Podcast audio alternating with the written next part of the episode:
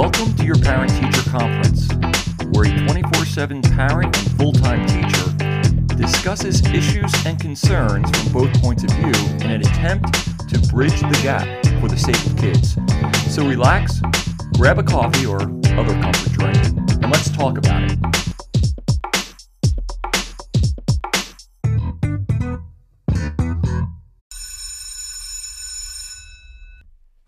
Welcome to your Parent Teacher Conference. I am your host, Coach Cullen. First, I would like to thank the people who have reached out to me and just shared that they have appreciated some of the things I have been saying recently. And if you would like to do the same, or if you have a question, a comment, you can always email me at ptcpodcast411 at gmail.com. ptcpodcast411 at gmail.com. Of course, if you've discovered this podcast on Twitter, you can retweet it, you can like it. If you found it on Facebook, you can share it on your Facebook page. And if you really do find something interesting that you think your friends would find interesting, please feel free to share it with them as well. You can always follow the podcast on Apple Podcast or on Spotify as well. This has been a very tiring week. It's what's happening is now my name is coach and I should be ready for this. The beginning of softball season has started and I'm the assistant coach at my middle school, but also this year I've taken on an added responsibility. My oldest daughter wanted to try volleyball.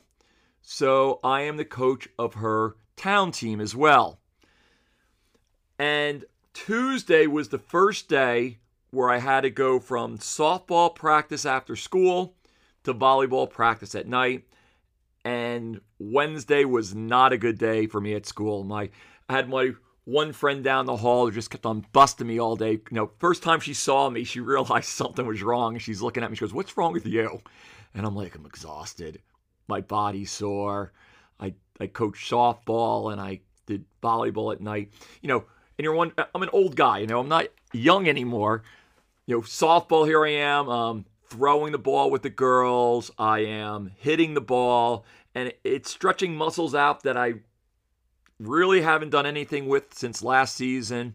Then after resting and eating, I go out to volleyball practice. And What am I doing there?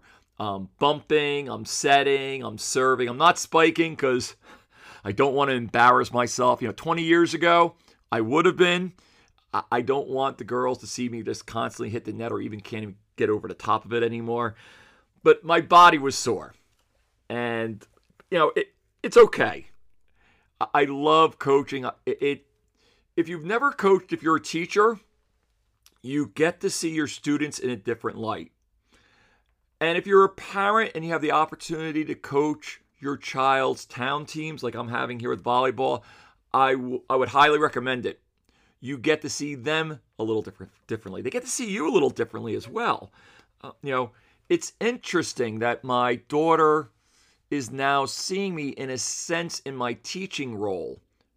And some of the kids on her team are her friends. So interacting with names that I've only heard of in the house, now they're on my team. And, that, and that's been a blast as well. And I can say my daughter is choosing wisely in terms of her friends. They're really nice kids. Now, like I said, I am the assistant softball coach. I was a baseball coach for about 25 years. First, as a varsity baseball coach in a private school in Connecticut, and then recently at my middle school where I teach. The reason I stopped is that I realized my girls were growing up quickly and I, I wanted to spend more time with them. I wanted them to get interested in softball. And one of the reasons why that wasn't happening is I was spending that baseball softball season coaching, practicing games, and I was exhausted when I was done. It was tough to get my own daughters focused on the game that I love. So I decided to retire from coaching baseball. And it just so happened that it coincided when I made the decision. My team was on a county tournament run to win the county tournament, and we won it. I felt like there was an old episode of The Simpsons where the whole episode, Homer was practicing playing a version of the game um, Punch Out. If you remember the old Nintendo to Nintendo game Punch Out Mike Tyson's Punch Out, they, he was always losing the Bart. So the whole episode, he's training on the video game. He's learning how to win Punch Out. And the last scene, he's playing Bart and he's winning. He's knocking him out. He has only needs one more knockout to win. He's punching, punching, punching, and Homer's like getting so excited. I'm gonna win. I'm finally gonna win. And he yanks on his controller. It unplugs the video game system, and Bart stands up and says, "Ladies and gentlemen, I would like to announce my retirement from you know the video game boxing program." Of course, Homer wasn't too happy with that. That's what I felt like. I, I retired on top. In fact, the next year, the secretary told me that she received a call in the spring, and one of the parents asked, Mr. Cull- why isn't Mr. Cullen coaching baseball anymore? And the secretary goes, I don't know. He won a championship. He thought that was great and he quit. so that was good. And actually, the other thing, which I thought it was it's a great moment it was a great moment to quit. It ended perfectly, not just with the championship. You know, I've told people that that game, not only was I of course excited by how the boys played, they were a great team. They weren't they weren't a team that was ever too high or too low. If they were winning by a lot, they act the same way as if they were losing by a lot. That was a great trait in this team because they never felt like any lead was safe, so they played hard, and they never felt like any deficit was too great to conquer. They were always even keeled.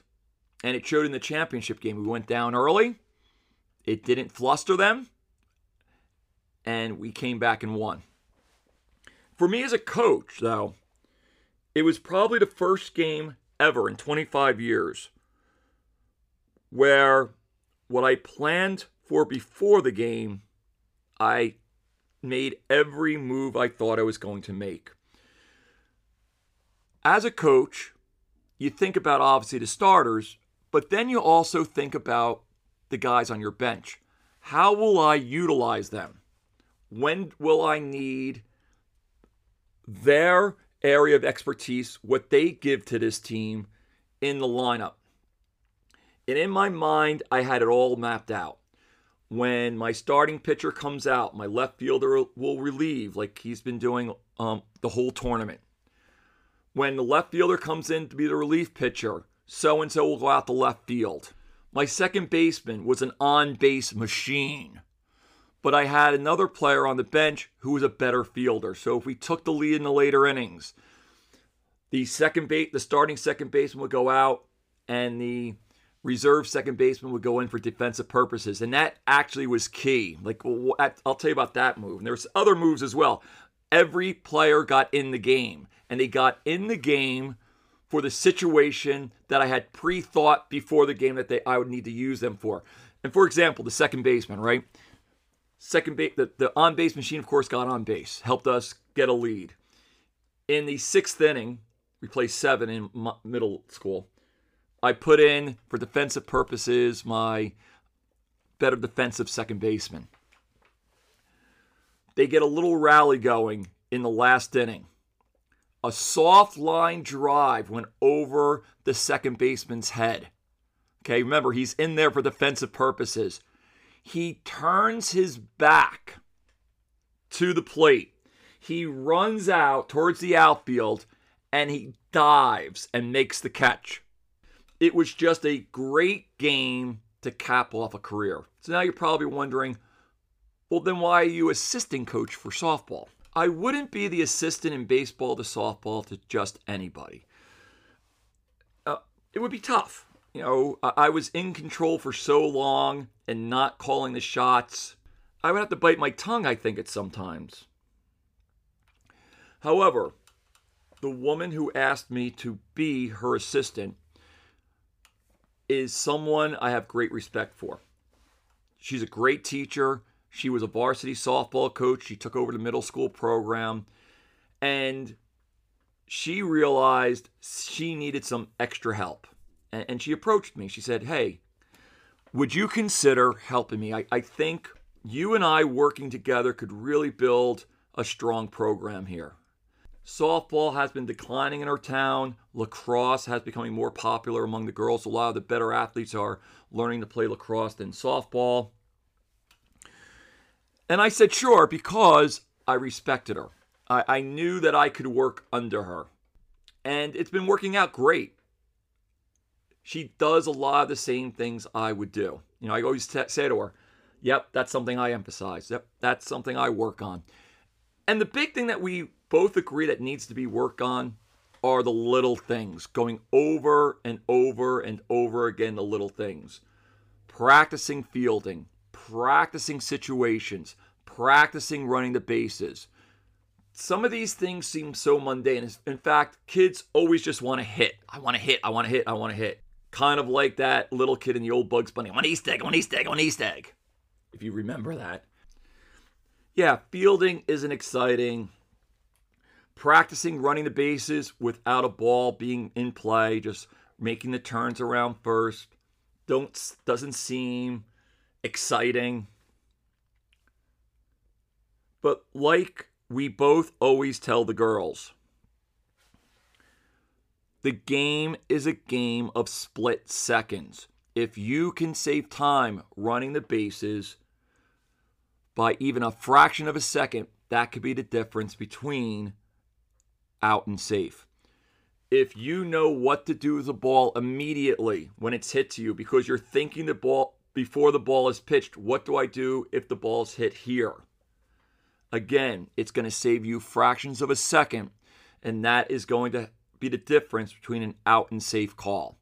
You practice the basics over and over and over again. You know, when I watch the local news go down to Florida and do a story on spring training for the Mets or the Yankees, although I don't like the Yankees. That's another story. Maybe a podcast someday. We'll talk about that. But we're watching the Mets at spring training.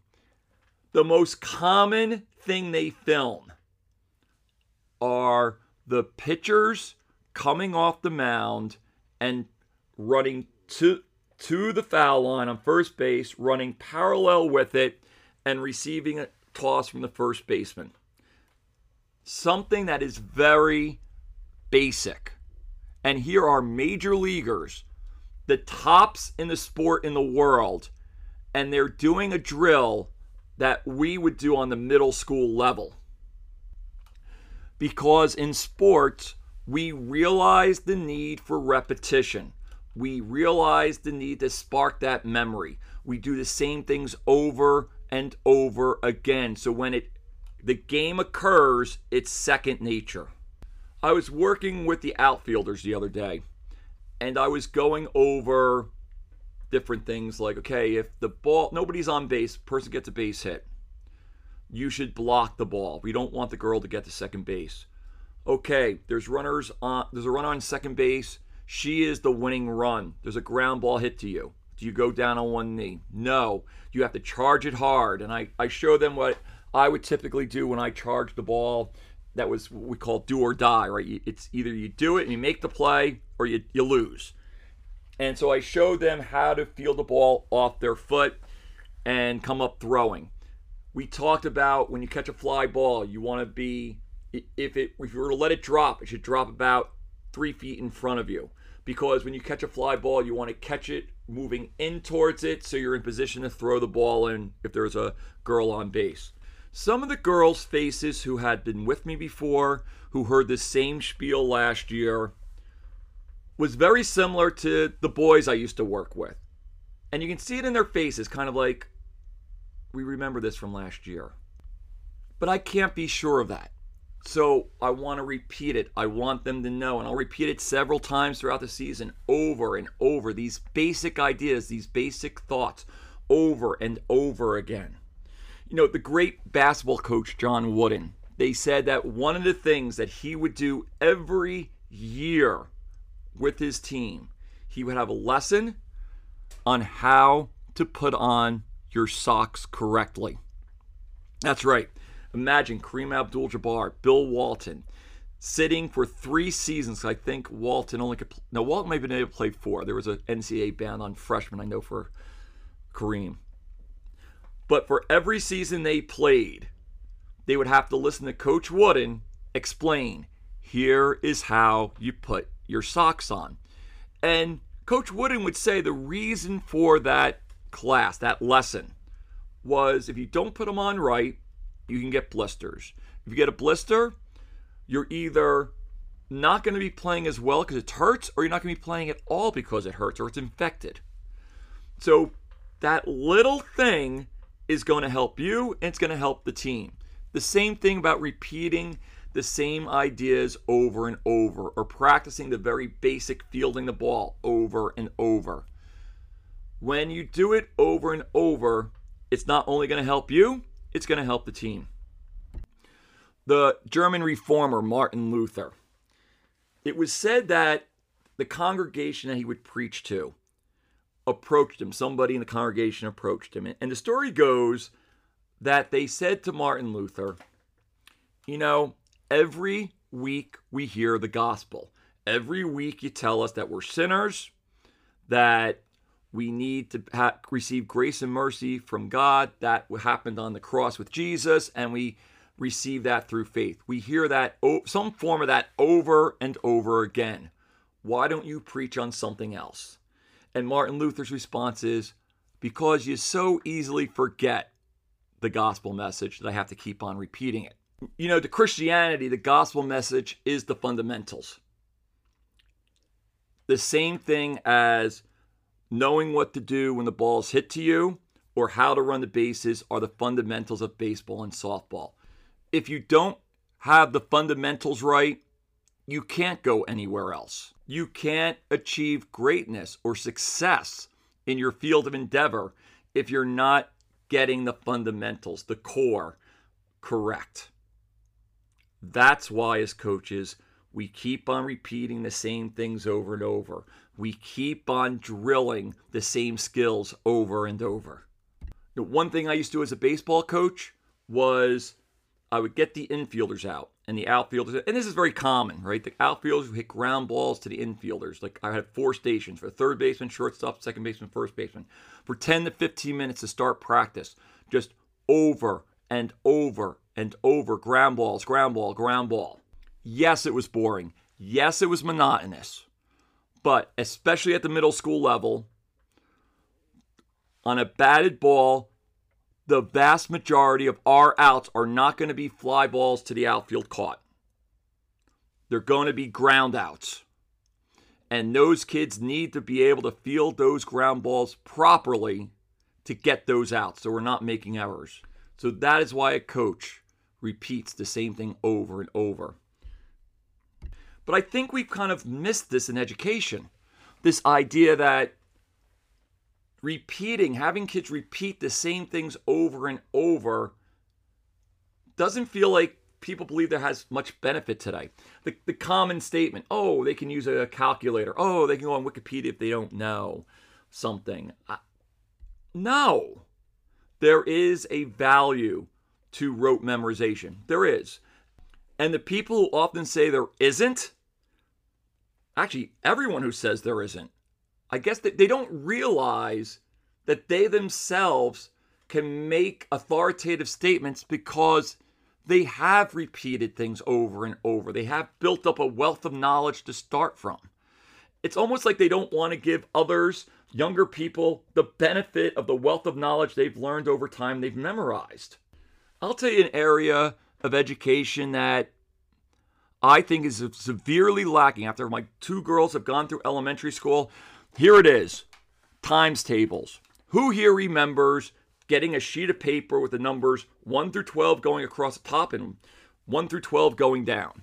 And you had to fill those babies out, right? Over and over every night for like weeks. fill out your times table chart. And maybe you start small. You start out with one times tables and two, but expand it out to finally 12 times 12, right? And you had to fill these out over and over again. Was it boring? Yes. Was it, did you want to do it? No. In talking to friends who are math teachers in the middle school level, that's one of their biggest complaints. The kids don't know their times tables. I have a daughter who struggles with her times tables. And you know what that means? She's going to struggle with the word problems that her teachers want her to do. It would have been better off if they said, okay, you're struggling with times tables. This group of kids, we're just going to work on times tables. To let these other group, they're going to go off with the word problems. You're going to get your times tables down. But due to state testing, we can't operate like that. We can't operate what's best for the student, best for the child, because the state testing mandates that they all get to the same level, even if they're not at the same level. So, yes, it's great for the kids who are advanced and, and who have mastered the fundamentals, but we're leaving behind the kids who haven't mastered fundamentals. We're asking students to run trick plays in baseball before they can field a ground ball properly. Now, my daughter's school does standards based grading. So the other day, she worked really hard to be ready for this math test. She got every one right but one. And she received a grade of AS, approaching standards. My daughter takes approaching standards as a failure. She failed. She was in tears. So we asked her, How much help did you get? And she said, I asked one question. Did she get approaching standards because she was supposed to get them all right? Like there's no room for mistake? Is it because she received assistance? Again, it was word problems. We're dealing with a student who doesn't even have the fundamentals of a times table down. And again, she has to be left in the dust so you can go have her ready or unprepared for the state test. She's not going to be ready for it. She doesn't have the fundamentals down. Especially in math, but I've heard language arts teachers as well complain about this with grammar, with simple grammar it's almost like we're reaching back into the lower age levels and we don't want to do the grunt work of learning grammar, learning timetables, because that's boring. Let's do projects. Let's get them thinking analytically about things. Let's get them voicing their concerns about the big issues of the day in third grade. What? No. When my, I put my kid in elementary school, I want you to teach them how to read, how to write properly, and I want them to learn their times tables. But that's the boring stuff. But it's the fundamentals. And learning can't be fun when their mind clicks to the abstract thinking part. They won't have the concrete basis to achieve what they really should achieve in the abstract when they have to give their opinions about big topic issues of the day. It's all going to be out of sheer emotion because they've never learned the fundamentals. So, again, when you're young, that's when you think concretely, right? That's when you're building your foundation. The problem is in education today, we find this memorization part, this repeating part, boring. So, what is occurring as kids move into the abstract, into the higher levels of academics? They have a crumbling concrete basis as a foundation. And the language arts teachers and the math teachers are the ones that really have to deal with the mess that they're trying to patchwork up that concrete foundation. I think in education, we need to take a cue from how coaches deal with athletes. We work on the fundamentals. We never stop working on the fundamentals. Even as kids move into the abstract, maybe we don't spend as much time on the memorization part, reminding them about times tables, but it's not like it should never be brought up. We go over it again and again. And as time goes on, you're not going to, I don't spend as much time in how to work with an outfielder at the middle school level as I would a fourth grader. But I'll tell you what, even when I was coaching high school baseball, we still went over the fundamentals of fielding a ball in the outfield. We still went over the fundamentals of fielding a ball in the infield. We still went over the fundamentals of runner on second. You're in right field. The ball's hit in front of you. What do you do with the ball?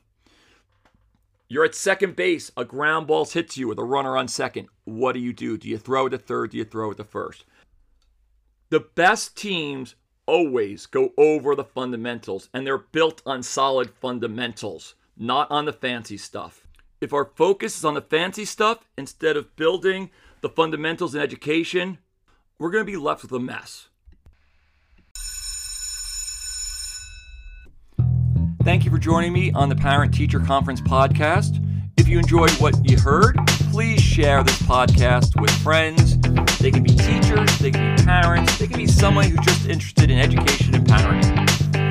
If you have a comment, a question, or an idea for a future topic, please feel free to reach out to me at ptcpodcast411 at gmail.com. ptcpodcast411 at gmail.com. Remember, a good teacher cares deeply for their students, but good parents love those students, their children, deeply.